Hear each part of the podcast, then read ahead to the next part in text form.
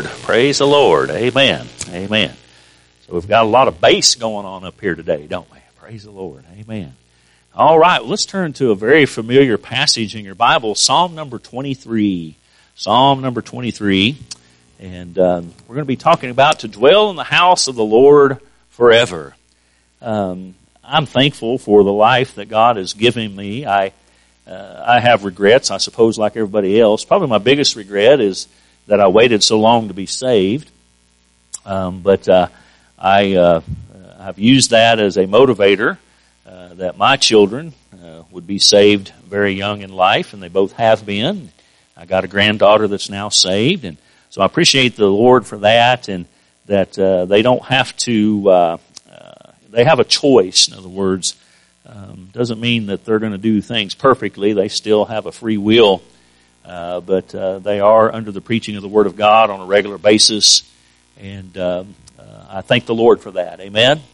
And they don't have to do the same stupid things that I used to do, and I'm glad about that. I'm glad that they haven't experienced some of the things that this world has out there that's not good for them, and so I praise the Lord for that.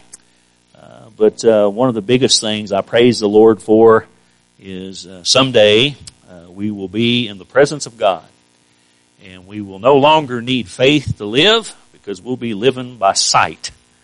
Amen. And maybe that doesn't excite you as much as it does me. I'm talking about heaven here, okay, in case anybody's wondering, all right? I'm not talking about going down to McDonald's. I'm talking about going to heaven, all right? And so praise the Lord. Y'all did good on singing. Now let's do good on preaching too, all right? And so to dwell in the house of the Lord forever. So let's go ahead. We're going to read this text. We're not going to preach the whole context of the text, but you know, Psalm 23. I just want to read it all together, and so stand with me if you will in reverence to the Word of God. We see there this is a Psalm of David, Psalm number 23, very familiar passage of Scripture. But it says there in verse 1, "The Lord is my shepherd; I shall not want. He maketh me to lie down in green pastures; He leadeth me beside the still waters; He restoreth my soul. He leadeth me in the paths of righteousness for His name's sake. Yea, though I walk through the valley of the shadow of death, I will fear no evil. For Thou art with me, Thy rod and Thy staff, they comfort me. Thou preparest a table before me in the presence of mine enemies. Thou anointest my head with oil, my cup runneth over." And then for verse 6, let's all read it together. "Surely goodness and mercy shall follow me all the days of my life, and I will dwell in the house of the Lord forever." I hope that you could read verse 6 with the surety of knowing that you are going to dwell in the house of the Lord forever. In other words, I'm not asking you if you know about God. Or I'm not even really asking you if you believe in God. I believe everybody believes in God. Somebody said, "Well, what about atheists?" I don't believe in them. I don't believe in atheists. I believe everybody believes in God. Amen. That don't mean you belong to Him. Don't mean that you're His.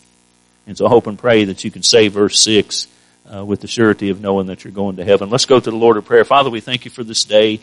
We do thank You, God, for the great time in the Lord that we've had. And I know I've mentioned a couple times already, Lord, but there's just a great spirit here this morning. And Father, I do thank You for that.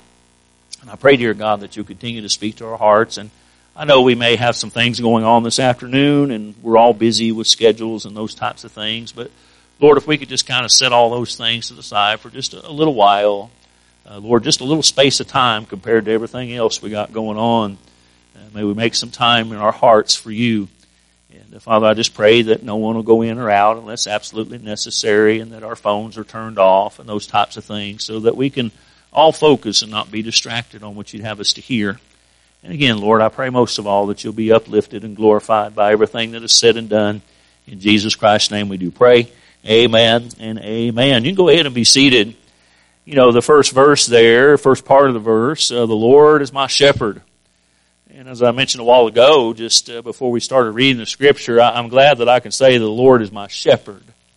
By the way, that really says a lot. You know, some of us may say, the Lord is my shepherd, but what makes a shepherd is the sheep do what the shepherd tells them to do. You know, so it isn't just this arbitrary, you know, yeah, the Lord is my shepherd, but I do what I want. Amen? The sheep follow the shepherd, and as we learned there a while ago with the kids, they hear his voice and they obey him.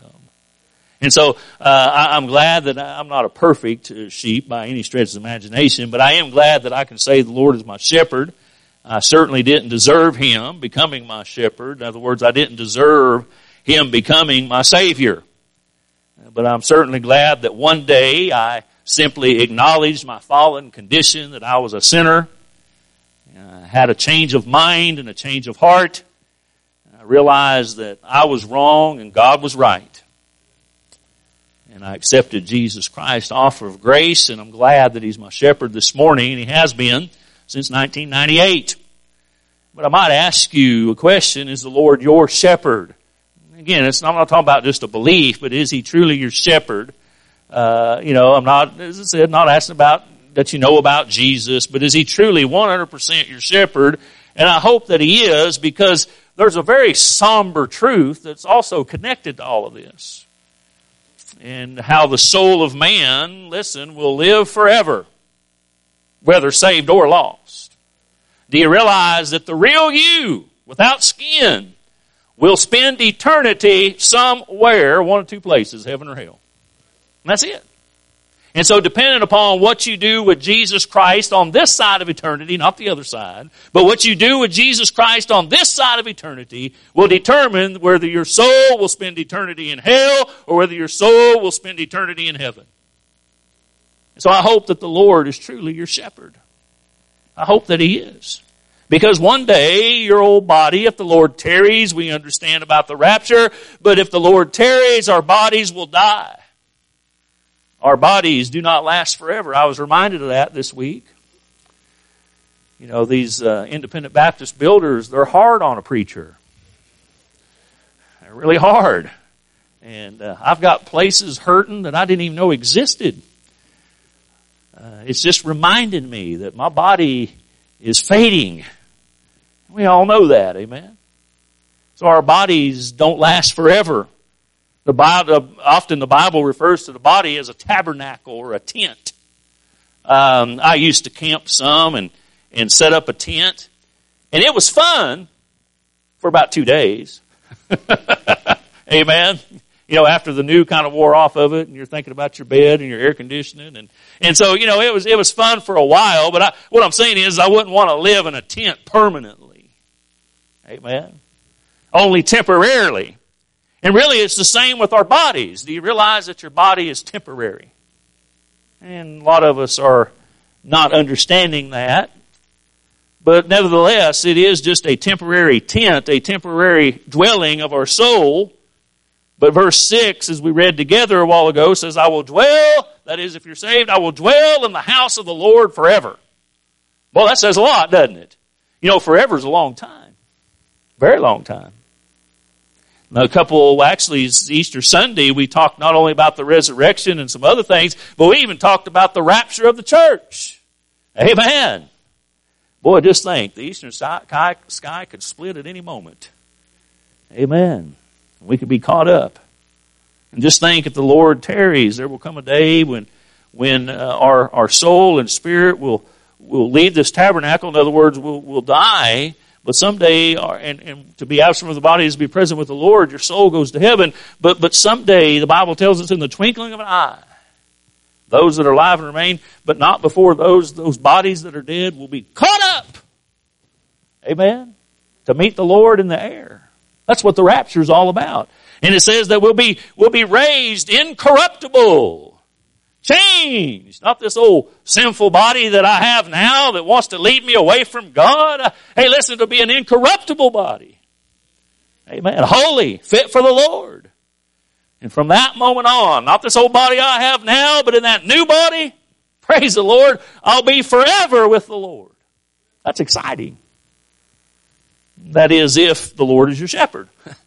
In other words, all this has to take place on this side of eternity. There's some religions that might teach you differently, but don't believe that. Believe what the Bible says. Forever for us is determined in a realm, actually, that does not last forever.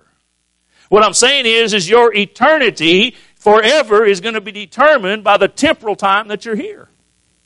And it all has to do with what you do with Jesus Christ. We only have a limited time. It's funny, not funny, but odd, but we only have a limited time to decide our eternal destiny. That's an amazing thing. But I say not just amazing, it's also a very somber truth if you stop and think about it. Forever, that's a very powerful word. I mean, forever. I don't even think we can comprehend all that. Right now, everything that we deal with in this world is temporary. Did you realize that? Time is slipping away at an alarming rate. It's amazing how quick time goes by. And it seems like the older you get, the quicker it goes. But we're used to things ending. This day will end, right? This week will end. This month just started, but it'll end. This year, 2022, that don't even sound right, does it? But 2022 will end if the Lord tarries. We're used to things stopping. We're used to things ending. Things end on this side of eternity. We're used to that. They have an ending. Our lives, our physical life. One day your heart will stop beating. One day your lungs will take in one last breath and exhale for the last time. Our lives have an ending. Things end. Some things need to end. Some things are happy when they're ending. I'm glad that winter ends, amen. But there's some things that are sad when they end, like the loss of a loved one. But the good news is that if you're saved and your physical life ends, we really step into heaven forever where there is no ending. Hey, man, praise the Lord. And David said, I will dwell in the house of the Lord forever. And I hope that you can say the same thing this morning.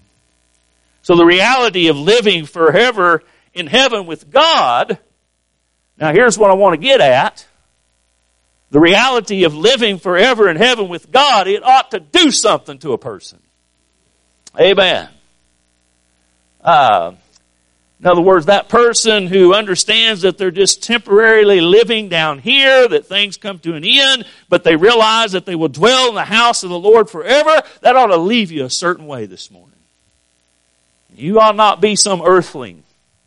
Hey, listen, somebody that understands that, they're not carnal in this world. Amen? Hey, listen, somebody that understands that is not an immature Christian. Somebody that understands that is not a babe in Christ, unless they just got saved today. Somebody that understands sanctification. Somebody that, understands separation. Somebody that, understands the importance of being in church. Amen? Somebody that, understands the importance of prayer and Bible. Somebody that understands that they will dwell in the house of the Lord forever, it ought to do something to you. Amen? You ought not be fitting in and blending in with this world. Amen. I believe that. You say, preacher, you're kind of fired up this morning. I guess I am. I don't know. I guess what I'm saying is a lot of people who claim to make heaven their home, they sure don't live like it. Amen. I believe this. I believe Paul teaches us, even the book of James, 1 John comes to mind, that Christians can certainly be carnal and still make heaven their home someday. I'm not saying I necessarily like it, but I'm not God. God is. And I guess that I ought to be thankful, because I would probably be one of those that would be doomed as well. Amen. What I'm saying is I'm glad I'm not saved by my works. I'm saved by God's grace. But what I am saying is we can be a Christian and not have a Christian family. We can be a Christian and not really have a Christian life. We can be a Christian and not really have a Christian home. We can be a member of a church yet not be involved, actively serving, those types of things. The reality of living forever in heaven ought to affect each of us in a profound way. Again, we ought not be blending in with the rest of the world when we really understand it.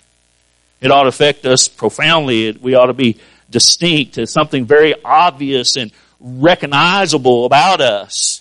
Forever ought to cause us to live, as I said a while ago, a holy and sanctified life unto the Lord, not be a worldling.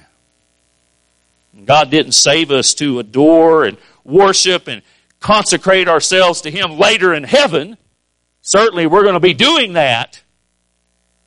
But God saved us. He eternally saved us to adore and worship and consecrate ourselves to Him right now. Amen. In this life that we live. I say again, the reality of forever in heaven ought to do something to a person. So I want to look at a few points to dwell in the house of the Lord forever. And all three are going to come by way of a question. Number one, are you in God's family? Are you saved? Someone may ask, you know, how do you get into the family of God? And it's very similar to the way we are put into our earthly families. We're either put into our earthly families by birth, but also by adoption. Some of us have adopted children. Talk about that in just a minute. But we often hear that phrase, born again. Nicodemus, born again. He didn't understand what that meant, and Jesus explained it to him. And this speaks of being saved. This speaks of being born into the family of God through faith in the grace of God. But you're born again. Just like you're born physically into a family, you're born into the family of God. Every person is born into the human race through the natural birth. Every soul that is saved is born spiritually into the family of God. In this age of grace, which you and I live in today, that's been going on for some 2,000 years, that through faith and the grace of God, you can be saved. The Bible teaches us, though, that we are adopted into God's family. Amen. Amen. Amen. I once had, as most of you know, we adopted a little girl from China many years ago. She's not little anymore. She's 20. She's still little to me. But I actually had a guy one time kind of confront me on that. Said he didn't really believe in adoption. I thought, well, I'm glad God adopts. Amen. Praise the Lord. God believes in it. But there's two wonderful things that have happened in my own life to really help me understand about being born again and adoption. I mentioned this morning about my son. He's 30 or 31 now. I'm not sure. I think 30. He's my son by birth. I still remember that day very clearly and walking over to him in that little, I don't know what, toaster oven, whatever that little thing is, and you know, I put my little finger in his hand. He, you know, wouldn't even reach around. A little bitty guy. He's 6'7" now. He can wrap his hand around my head now, but it barely just, you know, just a little bitty guy. As my mom said, a little person. And for the first time, as a young man, I knew what it felt like to be a daddy, a father, to love my own flesh and blood. And I'll be honest, I felt there was no other human bond that could ever compare to that. That little baby boy was born into mine and my wife's family. And he's still mine today. He still calls me daddy. And he better keep calling me daddy because I am. And he's mine and always will be. And then 10 years later, another wonderful thing happened in my life, my wife's life, and we wanted more children, but the Lord just wasn't, for whatever reason, didn't allow that. And the day came when I was to go to China and pick up this little girl, and reality began to set in. And it was a long trip. It's a long ways over there. And I had time to honestly think about some things. And, of course, I thought of my son, again, my flesh and blood, who I love very much. And, you know, I kind of have explained it before. Some of you may have heard this before, but I kind of explain it really kind of as a dark wave that kind of come over me. And by this time I was saved. I wasn't saved when my son was born, but I was saved when we adopted our daughter. And there was this dark feeling that kind of come over me. And I guess it was a question that I had been avoiding asking myself. And I said, Lord, will I really be able to love this child as my own flesh and blood? And, you know, maybe people feel differently, but I began to wrestle with that a little bit. And not only that, but will this beautiful little girl that I'd only had a picture of, but this beautiful little girl, was she going to be able to love me and her mama as her own flesh and blood? And I wrestle with that. Will we truly be a family in the same sense as with a physically born child, if you will? And so the day came when I got to meet this little darling. And there's more of a story to it. I don't have time, but at the time it was terrifying, but looking back now it was kind of comical. But I remember when our eyes met and her little hand extended to me. And she basically leaped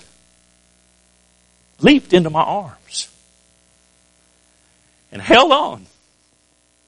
And I remember looking down. I had a old Wrangler shirt that I used to wear, and she had a hold of that thing, and her little knuckles was white. And of course, ever since then, she's had me right here. And I knew then, beyond a shadow of a doubt, that little girl was mine and I was hers. Before any paperwork had ever been signed. Adoption.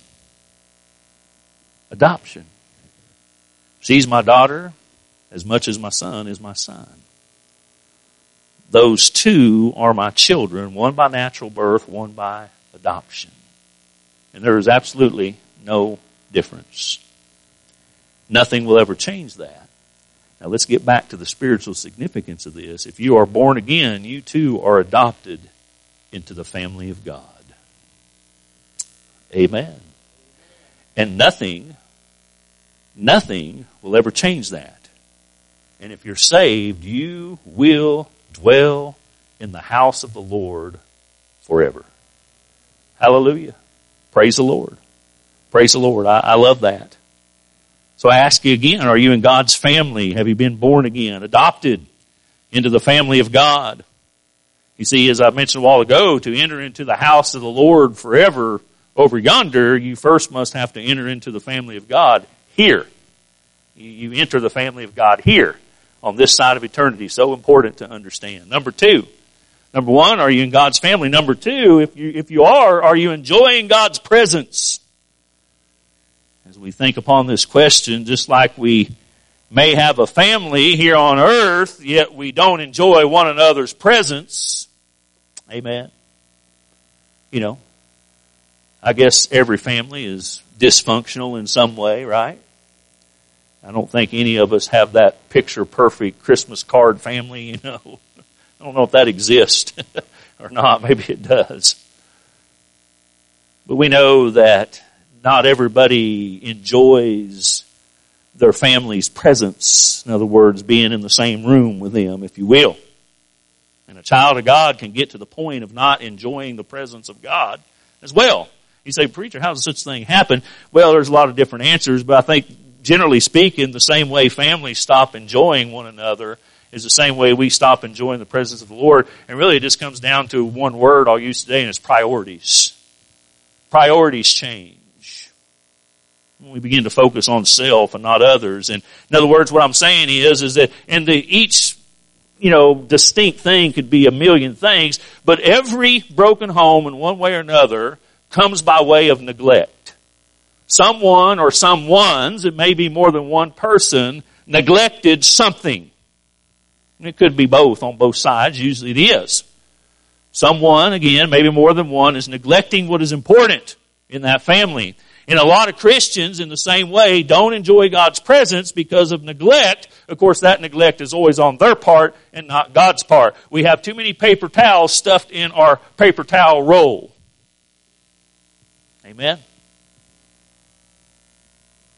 And we're not enjoying the presence of the Lord, and we start blaming the church that we're going to, start blaming the Bible, and, it don't work for me, and those types of things. Listen, get the trash out of your life so you can hear God and get back in the presence of God. Amen? You don't have anybody to blame but yourself. We find time to squeeze into our very busy schedules almost anything that we want to do. I'm here to tell you, we do what we want to do, and we won't do what we don't want to do. Period. It don't matter about schedules. It don't matter about your health. It don't matter about nothing. When you want to do something, you do it. And if you don't want to do something, there's a million reasons why. Amen. And we wonder why we're not close to God. Communing with God on a regular basis. Through His Word. Through prayer. Through church. When we neglect those things, there's a natural result that is we don't enjoy the presence of the Lord. Matter of fact, I believe those three things, Bible, church, and prayer, are paramount in understanding the presence of God in our life. What I'm saying is, if your hands are uncomfortable with handling the Word of God, in other words, you only pick it up on Sunday morning as you rush off to church. If preaching and fellowship of the church is a bore and drudgery to you, if your prayer life is empty and powerless, I'm just saying somewhere down the line you've quit enjoying the presence of the Lord. Amen. And you started neglecting those very things that keep us there, because it's through the Word of God, it's through the local New Testament church, not this invisible universal church junk, but a local New Testament church that you belong to, the Word of God, the local New Testament church, through prayer, that our awareness of the presence of God is not only strengthened, but it's enjoyed. Amen. Amen. You know, I just don't think we're hungry for the presence of God. That is, until we need Him for something. Amen. We're not hungry for the Word of God. And by the way, it takes all three. Now, you could be a good Bible reader and pray all the time, but if you neglect church, you're not going to grow. You could go to church all the time and pray all the time, but if you stay away from the Word of God, you're not going to grow. You understand what I'm saying? They all three go together. Very important. We notice verse 1 again. The Lord is my shepherd, I shall not want. This tells us as long as we follow the shepherd. That is, as long as the sheep stay in the presence of the shepherd. You see what I'm saying? We use those tools, Bible, church, prayer. Listen, long as the sheep stay with the shepherd, they shall not want. And the more we do those things, the more I won't want. You see what I'm saying? Amen. Praise the Lord. As we stay in His presence, I don't know about you, that's where I want to be. I want to be in the presence of God. I want the awareness of God in my life at all times. That doesn't happen, but I want it. And He guides us throughout this temporary place in which we dwell. As the Bible says, He leads me beside still waters, up to the mountaintops, even through the dark valleys. No matter what we face, whether good or bad, the goodness and mercy of God always follow. Amen. And every believer has that ability to enjoy that. And if you're not, it's of your own doing. Because it's all dependent upon if we're enjoying His presence in our life or not. I ask you again, are you enjoying God's presence? You should. Number one, are you in God's family? Number two, are you enjoying God's presence? Number three, and I'll be done.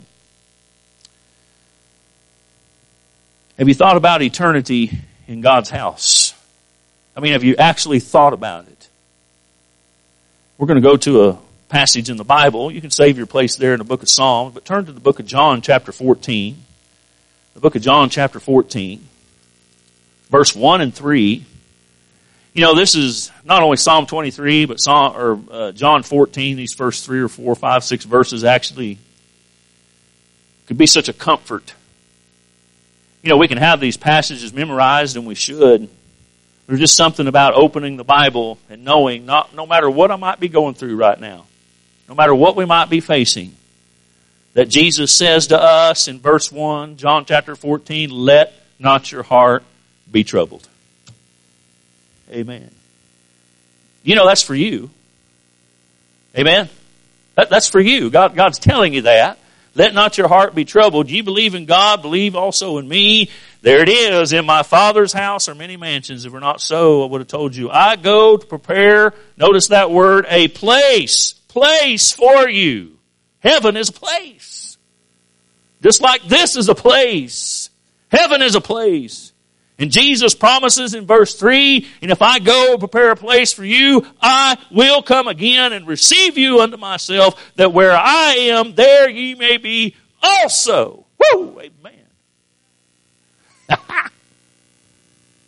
We see heaven is a place. It's a real place that people who are saved go to. The saved go to where Jesus Christ is. Jesus said, I go to prepare you a place. You say, preacher, that's where I want to be. Amen, I do too. And I know that I am. You say, how do you know? Because I asked Jesus to forgive me my sins and come into my heart. And Jesus has never told a lie. And he said, for whosoever shall call upon the name of the Lord shall be saved.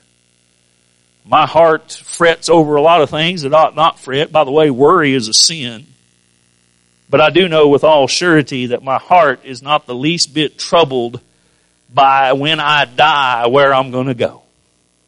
And I'm not saying that to be, to be bragging. I'm just telling you what the Bible teaches. I've made heaven my home. And I know this because I'm in His family. I've been adopted, born again into the family of God. And I know this because it's not always great. I have my bad days like everybody else, but I desire His presence. I love the Bible. I love being in the house of God with God's people. Although I could do a lot better at praying, praise the Lord for a good, healthy prayer life. Amen? Jesus is my shepherd, and someday I'm going to be with Him forever in heaven. And I praise the Lord for that. Another question. I've already challenged you a little bit on this. Is it right to say how much we look forward to heaven? Is it right for us to say and claim we're a child of God's family? Is it right to say He's my shepherd? Yet your actions and your attitude, your conversation, that is your manner of life, your lifestyle, the choices you make, reveal that you care very little for Him in the here and now. Amen. Oh, I love the Lord when we talk about heaven. Oh, I love the Lord when it talks about keeping me from hell. But do you love Him enough to change your life right now? Hey, you ought to be, hey, listen, in light of knowing that you're going to heaven, it ought to change your life profoundly. Amen. It ought to do something to a person when they understand it. We ought not blend in with the rest of the world. We ought to stand out. Amen.